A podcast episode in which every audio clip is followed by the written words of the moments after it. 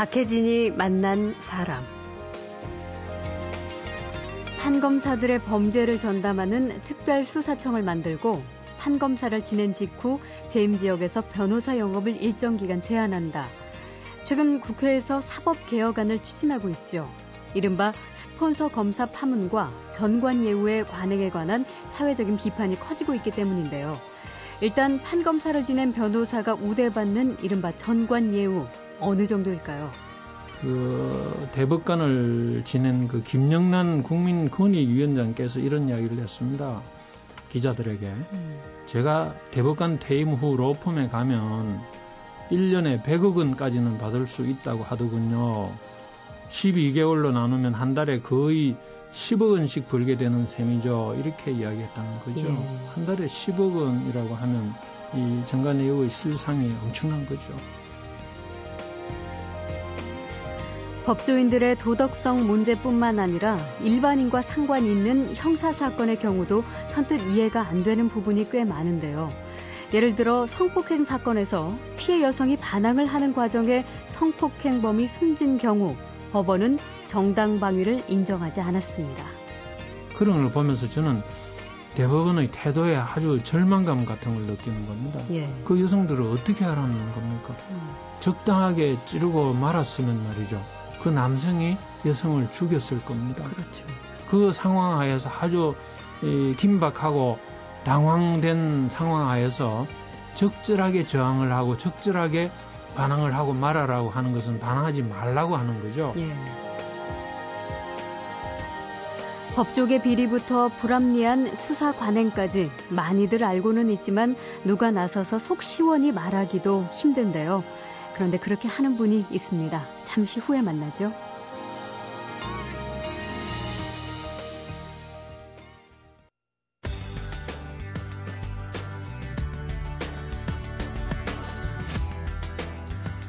범죄자들을 잡아서 저지른 죄의 책임을 묻는 형벌을 내리면서 사회 질서와 정의를 지킨다. 이런 임무를 수행하는 곳이 바로 검찰과 법원이고 그 일을 하는 사람들이 바로 검사와 판사죠. 하지만 안타깝게도 우리의 사법기관은 국민들로부터 큰 신뢰를 받지 못하는 게 사실입니다.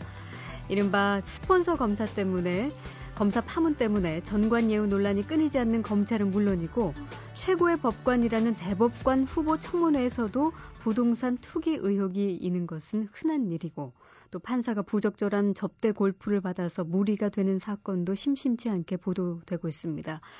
그래서 최근에는 국회에서 판검사의 범죄를 전담하는 특별수사청 신설과 전관 예우를 제한하는 방안까지 추진되고 있죠.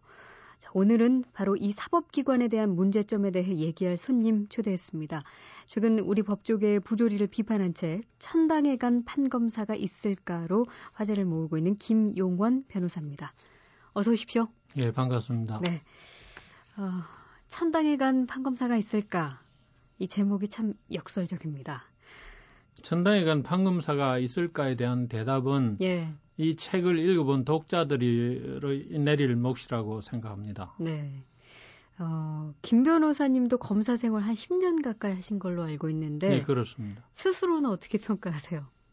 저는 검사, 변호사 이전에 별로 훌륭한 일을 한 게 없어가지고 천당에 가지 못하지 않을까 그렇게 생각하고 있습니다. 예. 자, 일반 국민들이 관심을 두는 주제부터 좀 바로 얘기를 해보죠. 이 스폰서 검사 사건. 시사 프로그램에서 고발한 것을 계기로 큰 화제가 됐었는데, 김 변호사님은 이 피디수첩의 보도는 법조계 사람들이라면 누구나 익히 알고 있는 뻔한 이야기를 늘어놓았을 뿐이다. 라고 책에 표현을 하셨더라고요. PD 수첩 보도는 검사들의 스폰서 문제, 예. 검사들에 대한 술 접대, 성 접대 문제를 다룬 것인데 사실 우리나라는 판검사들에 대한 접대만 있는 것이 아니고 예. 아주 술 접대와 성 접대가 만연해 있는 사회라고 할 수 있습니다. 예. 그리고 법조계는 아주 전형적으로 그런 접대가 만연해 있다. 저는 그렇게 생각합니다. 음. 스폰서 검사뿐 아니라 스폰서 판검사. 네. 예, 판사들도 마찬가지라는 얘기죠. 일반 국민은 판사는 검사들과 달라야 되지 않겠느냐라고 생각하는 것 같습니다. 예. 그러나 달라야 된다는 문제와 현실적으로 과연 다를까 이 문제는 음. 완전히 별개의 문제겠죠. 예. 판사가 검사와는 경우가 다를 거라고 생각할 근거가 있습니까? 저는 거꾸로 묻고 싶습니다. 예. 사실 판검사의 숫자가 늘면서 스폰서가 있는 판검사도 줄어드는 건 사실이지만 실제로 네. 스폰서를 두고 있는 판검사도 많이 있죠. 네, 보통 어떤 식으로 접대를 받는 건가요? 판검사들을 접대하는 사람들은 목적을 가지고 접대를 하는 거겠죠. 그렇죠. 단순히 친분 관계 때문에 하는 접대는 아주 가벼운 접대, 뭐 식사 접대라든지 뭐 차를 마신다든지 그런 정도는 친분 관계나 정상적인 접대라고 할 수가 있겠는데 예. 문제되는 접대는 그런 걸 넘어서 가지고 음. 나중에 무슨 일이 있을 경우에 아니면 지금 무슨 일이 있어 가지고 어, 청탁을 하기 위해서 음. 예, 술 접대를 하고 성 접대를 하는 거죠. 그런데 음. 우리나라에서는 이렇게 기업을 하는 사람들, 특히 문제 있는 사업을 하는 사람들의 경우에는 판검사들의 신세를 질 일이 많이 생기는 거죠. 예. 그런 일 때문에 이런 접대를 하게 되고요. 음. 변호사들은 또 업무상 늘 판검사들의 신세를 져야 하니까 또 예. 그런 접대에 나가고 그런 거죠. 음. 변호사들과 혹은 문제 있는 사업을 하는 사람들이 주로 판검사의 스폰서가 되고 있다. 네, 그렇습니다. 예, 스폰서 검사 사건의 경우 그 특별검사까지 사실 임명을 해서 수사를 진행을 했는데 관련자들이 결국 대부분 가벼운 처벌만 받고 끝났지 않습니까? 네, 그렇습니다. 그래서 특검 무용론 이야기까지 네. 나왔는데 이 특검으로도 별 소득이 없는 이유는 뭐라고 보세요? 우리나라에 그동안 특검이 여러 차례 도입이 됐습니다. 예. 그런데 제가 참 문제라고 생각하는 것은 특검 도입이 특검 도입으로만 끝나면 아무런 의미가 없는 겁니다. 네. 문제는 그 특검에 누가 임명되느냐, 어떤 사람이 특검을 하느냐의 문제가 있는 겁니다. 예.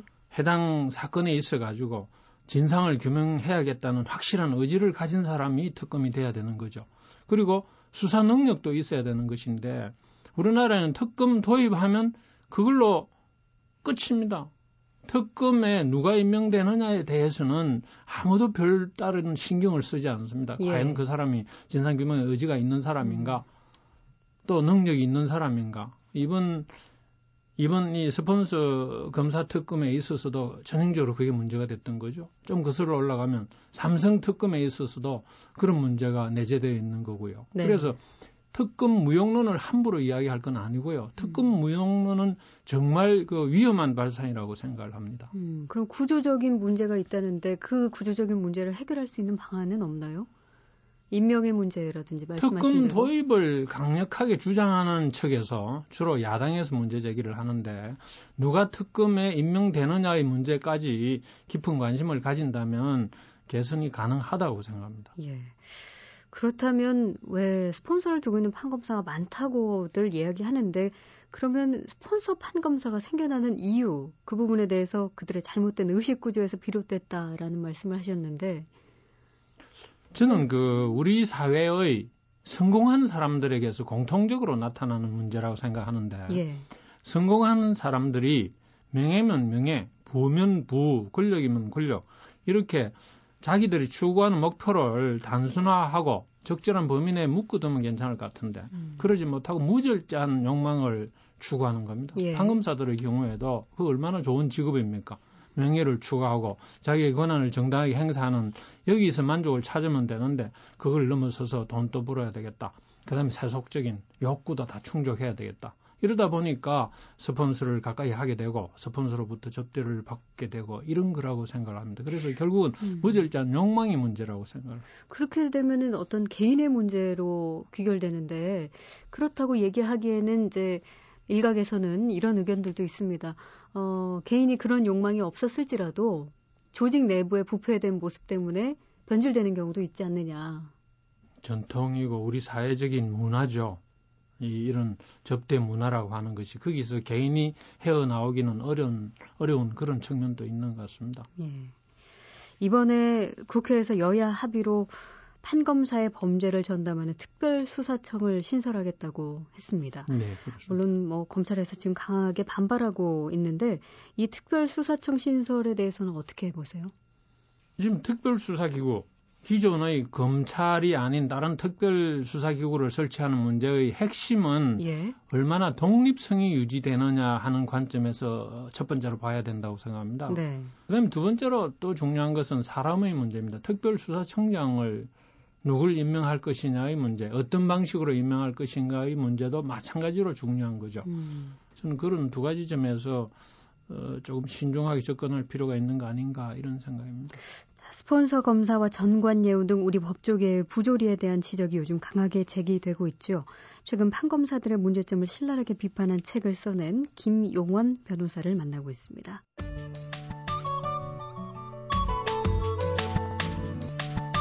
지금 현직 변호사시잖아요. 네, 그렇습니다. 이렇게 판검사를 신랄하게 비판하면 업무에 지장이 있지 않으실까 걱정이 됩니다. 업무에 지장이 잘은 모르겠습니다.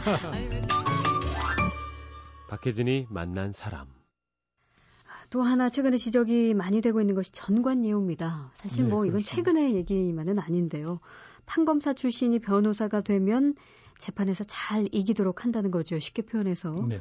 대체 그 승률이라고 하나요? 어느 정도인가요? 지금 사법제도 개혁 특별위원회의 간사를 맡고 있는 한나라당 측의 강사를 맡고 있는 주성영 의원은 예. 이런 말을 한 적이 있습니다. 대법원은 대법관 출신 변호사가 상고 유수를 쓰지 않으면 심리조차 하지 않는다고 했습니다. 음. 심리조차 하지 않으니까 그런 전관 변호사를 쓰지 않으면 심리조차 하지 않으니까 이길 기회라는 걸 아예 상상도 할 수 없다 이런 이야기가 되는 거죠. 예. 그 정도로 전관 예우의 문제는 우리 사회에서 아주 심각한 문제라고 할 수 있습니다. 음.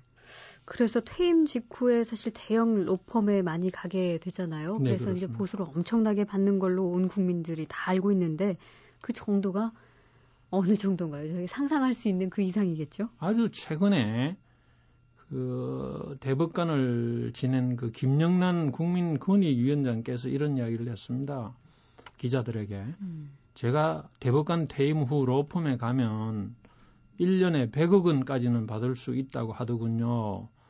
12개월로 나누면 한 달에 거의 10억 원씩 벌게 되는 셈이죠. 이렇게 이야기했다는 거죠. 예. 한 달에 10억 원이라고 하면 우리 요즘 사법연수원을 마친 변호사들은 한 달에 500만 원을 벌기도 어려운 형편인데 예. 10억 원은 그 200배 정도 되는 금액이니까 음. 이 정관예우의 실상이 엄청난 거죠. 예.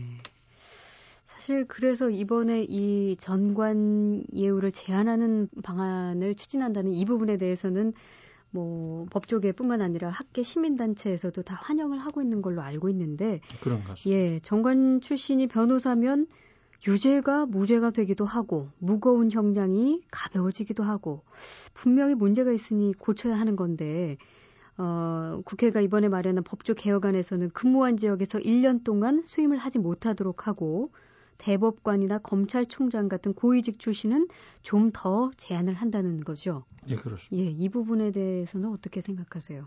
정관 출신 변호사의 어떤 업무에 관해서 제한을 가해야 된다는 점은 다툼의 여지가 없는 부분이라고 할 수가 있는데 예. 지금 마련된 정관예우 건절 방안은 안전하다고 하기는 좀 어렵습니다. 어느 측면에서요? 이 대법관은 대법원에 근무를 했다는 것은 사실은 예. 전국을 대상으로 전 국민을 대상으로 일을 했던 거죠. 예. 그러면 1년 동안 전혀 사건을 수임하지 말아야 된다는 이야기가 되는 것인데 음. 그점 같은 걸 명백히 하고 있지 않는 거죠.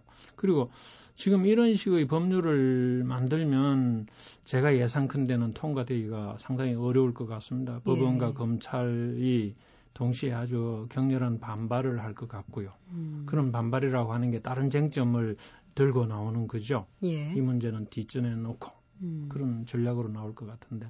그래서 제가 강조하는 방법은 이런 법률을 만드는 방안 말고도 아주 쉬운 방안이 있다는 거죠. 금년에도 대법관이 새로 여러분이 임명이 될 거예요. 예. 그런 기회에 앞으로 대법관 퇴직 후에 변호사 개업을 하지 않겠다. 음. 학교로 가서 로스쿨 교수가 되겠다. 이렇게 약속하는 분들을 대법관으로 임명한다는 거죠. 네. 검찰총장의 경우도 마찬가지예요. 음. 그리고 고등법원 부장판사 승진이나 검사장 승진 때는 3년 또는 5년 동안 퇴직 후에 변호사 개업을 하지 않겠다. 이렇게 약속하는 사람을 승진시키는 거죠. 예. 그런 식으로 하면 새로운 법을 만들 필요도 없이 국민 여론의 지지를 받으면서 정관예우 문제를 상당 부분 해결할 수 있지 않느냐 저는 그렇게 생각합니다. 아, 책을 보면서 또 하나 눈에 띄는 부분이 이 부분을 또 비중 있게 지적을 하셨어요. 표현의 자유. 네, 그렇습니다. 예. 특별히 강조하신 이유가 있으신가요? 얼마 전에 MBC PD 수첩에서 스폰서 검사 사건을 다루었습니다. 예. 그리고 특검까지 도입이 되었습니다. 그러나 스폰서 검사의 실상이 우리 국민에게 우리 사회에 속 시원하게 드러난 것은 아무것도 없습니다. 그렇죠. 최근에는 장자연 씨 사건이 다시 아주 크게 문제가 되고 있습니다. 예.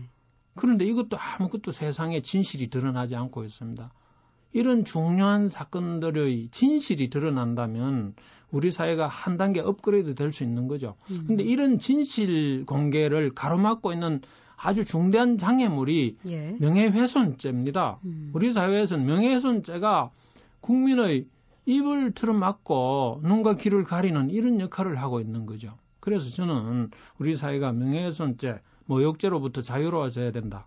우리 사회는 표현의 자유가 제대로 보장되고 있지 않는 사회다 이렇게 보고 있는 겁니다. 최근 들어 사실 이 명예훼손죄와 모욕죄라는 말은 일반인들도 굉장히 익숙한 측면이 있는데 구분은 되어야겠죠. 예, 이, 그렇습니다. 예, 예. 어떤 차이가 있는 거죠?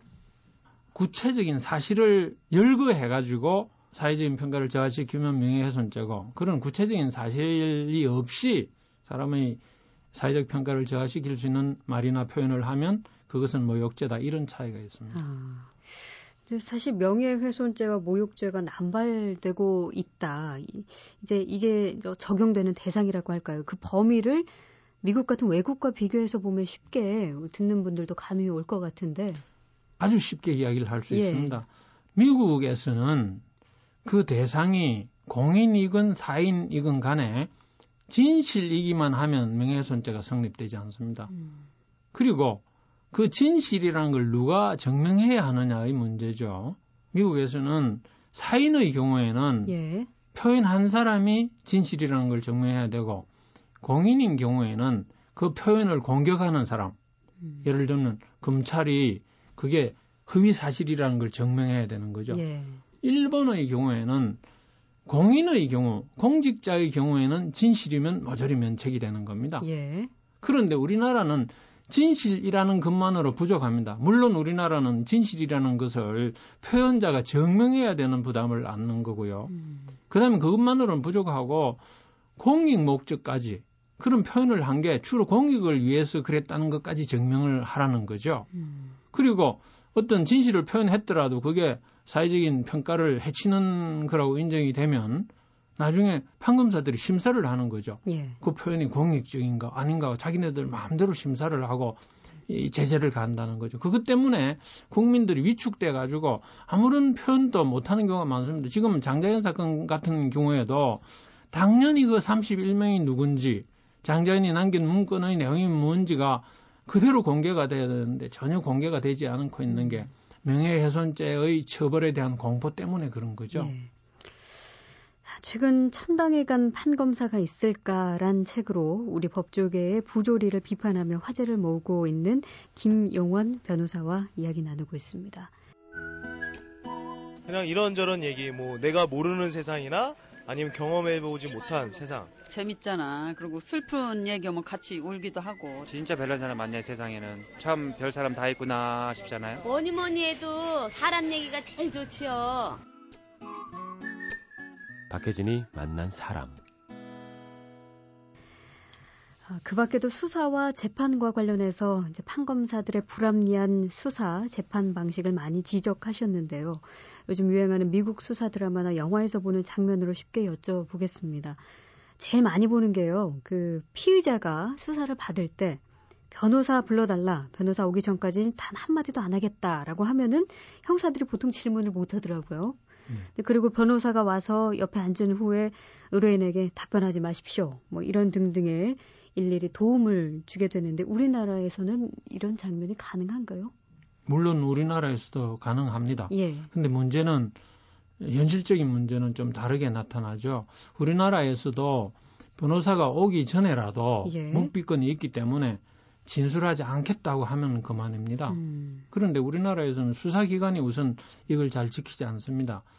피의자를 데려다 놓고 이런 변호사 선임권, 묵비권 이런 걸 고지하기 전에 막 질문을 하는 수도 있고 예. 일단 이런 변호사 선임권이나 그다음에 묵비권 같은 걸 고지한 후에도 끊임없이 질문을 해야 되는 겁니다. 예. 그러니까 사실상은 이걸 무시해버리고 마구 질문을 하면 음. 법률 지식이 별로 없는 피의자들은 그냥 다 진술을 해버리는 거죠. 음. 근데 이렇게 진술을 해버리면 법원이 나중에 그것을 증거로 인정 안 해야 되는데 예. 우리나라는 아직 그 점에 관해서 법원이 증거로 인정하지 않는다는 명확한 판례를 만들고 있지 않습니다. 아. 그래서 현실적으로는 별로 이게 준수되고 있지 않은 거죠.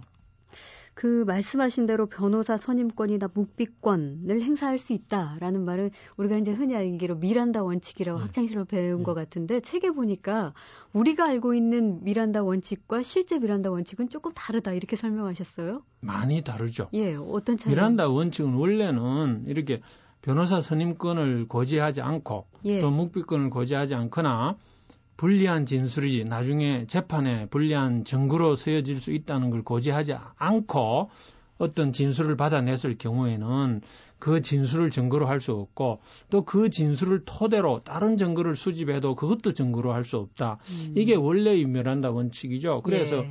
미란다 원칙은 증거법입니다. 음. 미란다 원칙에 위반해서 증거를 수집하면 그것은 증거로 쓸 수 없다는 게 미란다 원칙인데 예. 우리나라에서는 그것은 무시되고 미란다 원칙이 피의자를 체포할 때 네. 미란다 원칙 고지하지 않으면 불법 체포다 이렇게 보고 그렇게 있는 알고 겁니다. 예. 그리고 불법 체포에 대해서는 저항을 해도 괜찮다. 음. 저항하는 과정에서 경찰관에게 상해를 입혀도 그것은 정당방위다. 음. 이렇게 아주 엉뚱하게 미란다 원칙 본래의 모습하고는 변질된 것으로 간 실정입니다. 예. 그다음에 그 이른바 성폭행 사건에서 피해 여성이 저항을 하는 과정에서 폭행범이 숨진 경우를 예를 음. 한번 들어보셨는데 외국에서는 이런 경우 웬만하면 이 여성에게 정당방위가 인정이 되더라고요. 그렇습니다. 근데 우리는 쉽게 말해서 과도한 방어 행위다라고 해서 피해 여성이 오히려 사법 처리를 당하는 경우가 꽤 음. 있습니다. 근데 이제 답답한 게요. 그 긴박한 상황에서 저항하는 네. 피해를 입은 여성이 이 정도면 이 사람이 죽을 수 있겠다. 적절한 저항이라는 게 이게 말이 되는 건지, 그게 가능한 얘기인 건지. 그래서 제가 책에서 아주 구체적인 사례를 써두었습니다. 예. 강간을 당하는 상태의 여성이 칼을 가지고 찔렀는데 남자가 죽어버렸다. 음, 이 사안을 두고 예. 정당방위를 인정하지 않고 실형을 선고해가지고 그 여성이 교도소에서 복역을 상당히 장기간 했습니다. 그런 걸 보면서 저는 대법원의 태도에 아주 절망감 같은 걸 느끼는 겁니다. 예. 그 여성들을 어떻게 하라는 겁니까? 음, 적당하게 찌르고 말았으면 말이죠. 그러면 이번에는 그 남성이 여성을 죽였을 겁니다. 그렇죠. 그 상황 하에서 아주 이, 긴박하고 당황된 상황 하에서 적절하게 저항을 하고 적절하게 반항을 하고 말하라고 하는 것은 반항하지 말라고 하는 거죠. 예.